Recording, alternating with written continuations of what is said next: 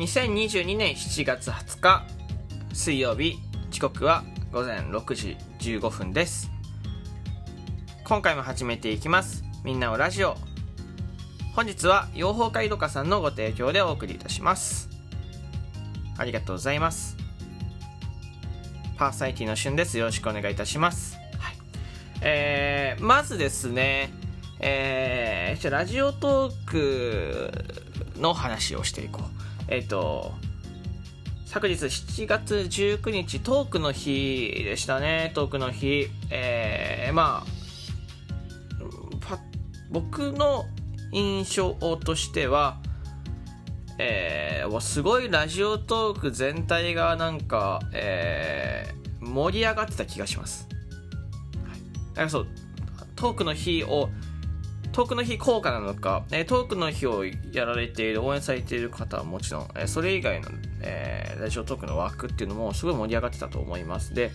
えーまあ、僕は、えー、トークの日ね、えー、2名、えーの方を中心に聞いていました。まあ、もっとね、3名とか4名とか、えー、されている方いらっしゃいましたけど、えー、今回はですね、2名、えー、注目させて、えー、さ応援させていただきましたし、えー、聞かせていただきました。で、えっと、お名前を出すと、青ぶどうさんという方と、えー、まつりさんという方が、えー、2名されてて、えー、これね、あのまず、えー、まつりさんのとこからいくと、えー、まつりさんはのトークの日は僕の印象は、えーと、とにかく、えー、面白いトークの日というか、えー、面白いも、えーまあ、ニコニコするというか、えー、笑いが、えー、ずっと、えー、起こるトークの日になってたなという形でうんといろんな、えー、松井さん企画っていうものをえー、準備、えー、してて、えー、まあ、夢っていう目標を掲げ夢？目標を掲げてて、えそれに向かって、えまあ、なんていうんですかちょっと企画っていう形をやったりとか、えまたはそのトークの日だけど、えその隙間時間に通常のライブを挟むっていうところをやっていて、えあとは収録トークですかね、えやっていて、えー、とトークの日なんだけどなんかどこかトークの日っぽくないようなトークの日をされてて、えー、すごいこうなんていうんですかね、えー、まあ面白かったし、えー、まあ聞いてて、まあちょっとなんていうんですかそのなんか僕もコラボさせていただいた、うん、コラボをねさせていただいたんですけど、うんとこれは雰囲気なんでしょうね。そのトークの日のコラボなんて上がるとすごい緊張するんだけど緊張っていうのをまあなぜかそこまでせずいつも通りのライブをやってる感じ、えー、がしました。これはいい意味ですね、うん。えー、でもやっぱりすごく盛り上がってて、えー、でとにかく笑ってた、えー、印象僕自身笑ってたし、えー、なんかこう普通のライブのこう延長戦な感じがしました。うん、で、えー、対してぶどうさん、青ぶどうさんは、えっ、と、まあ、収録トークアラカルトっていうものをやられてて、まあ、えー、前半の方、えー、いわゆる日付変わってから夜まではお仕事の都合で、えっ、ー、と、ライブ配信できないということで収録トークをバーって上げてらっしゃって、えー、加えて、えー、その夜に、えー、まあ、プログラムを組んだライブ配信をされてた。お仕事の話だったりとか、まあ、青森の鉛を使ったお話とかをされていましたで、えー、青ぶどうさんの方はめちゃめちゃ爆笑するっていうよりは、えっ、ー、とこうすごい感動する、えー、ライブをされて心にこうあのなんていうんですかその響くっていうとなんかちょっとカードが立ちそうですけどこうなんかグッとくるような配信をされていたっていう印象僕はね一リスナーとして聞いててそう。うんとまあ感動のライブとお笑いのライブっていうので、えー、2つ、えー、トークの日、えー、っていうのがあってなんか去年までのトークの日と、えー、今年からのトークの日っていうのはちょっとこう空気感がまた違うんですけど、えー、その2つのトークの日が合わさったなっていう感じがしました僕は。去年のトークの日と、えー、今年に入ってのトークの日、えー、2種類、えー、が、えー、なんか交わってですごい、えー、そこが化学反応起きてラジオトーク全体が盛り上がって、えー、だし活性化してたなと思います。なんかトークの日やっている方、えー、以外、えー、応援で参加されてる僕もそうですけど、えー、方もなんかいつもよりもすごいこう明るかった印象を持ちましたね、えー、枠に行ってコメントを見ても、えー、配信されている方を聞いてもね他に配信されている方を聞いてもなんかこう全体的に、えー、明るくなってて、えー、ラジオトークを楽しいラジオトーク楽しいなっていう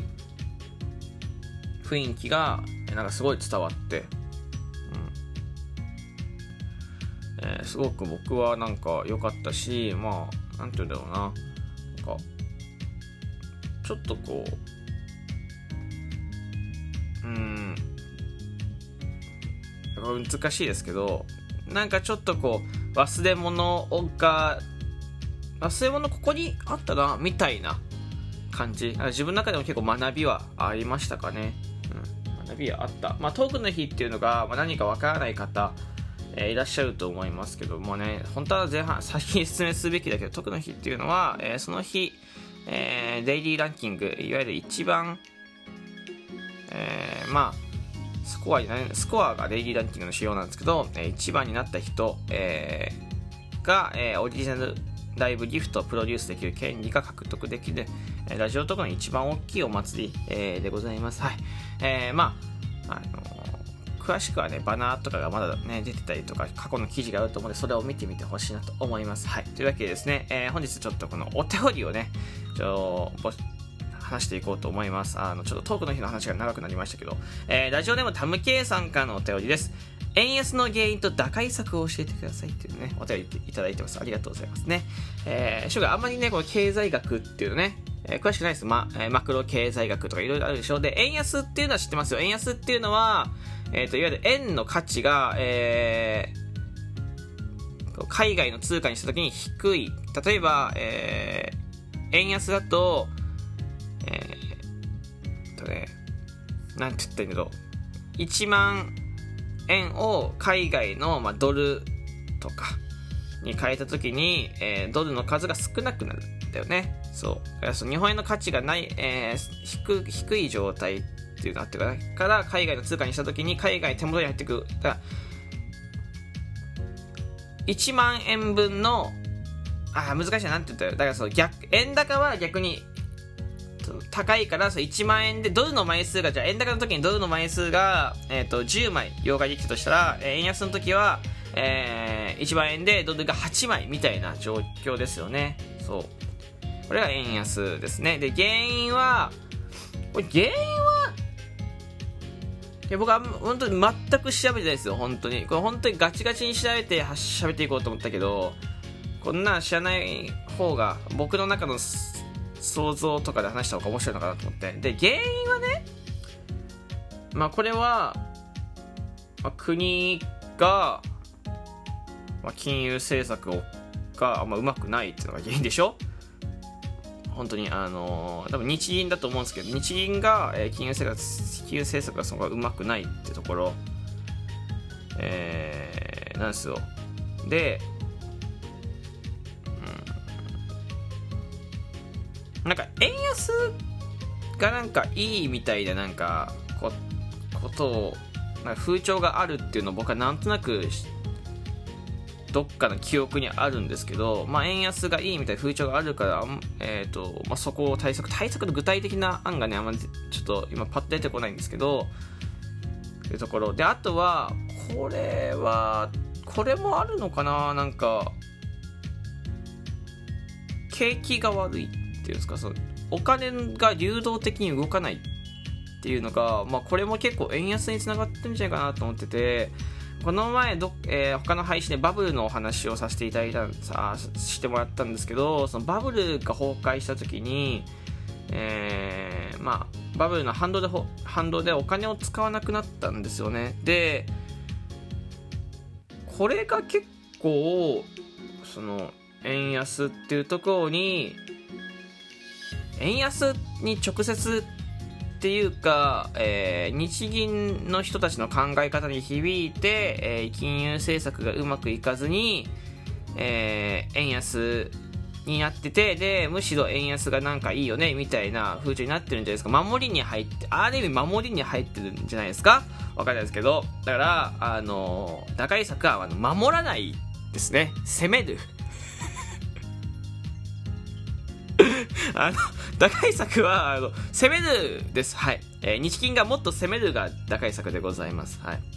えー、まあでもななんかその具体的じゃないすごい抽象的な言葉でまとめましたけどなんとなく合ってるんじゃない合ってるというかなんとなくそうなんじゃないかなって僕は思ってます全く経済学を知らないね、えー、しゅんくんからの円安の原因と打開策でございましたねえー、ちょっとは、えー、参考になったでしょうかえー、ね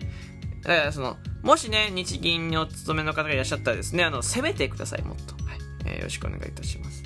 えー、と、はい、ここまで聞いてくれてありがとうございました。えー、現在ですね、オリジナルギフトが実装されております。えー、一番左上ですね、左上のオリジナルギフト100コインのやつがあるので、えー、よかったらですね、えー、それを送ってくれるとすごく嬉しいし力になります。あとはお便りと、えー、リアクションボタンも、えー、ぜひぜひね、えー、お待ちしております。ではまたお会いしましょう。バイバイ。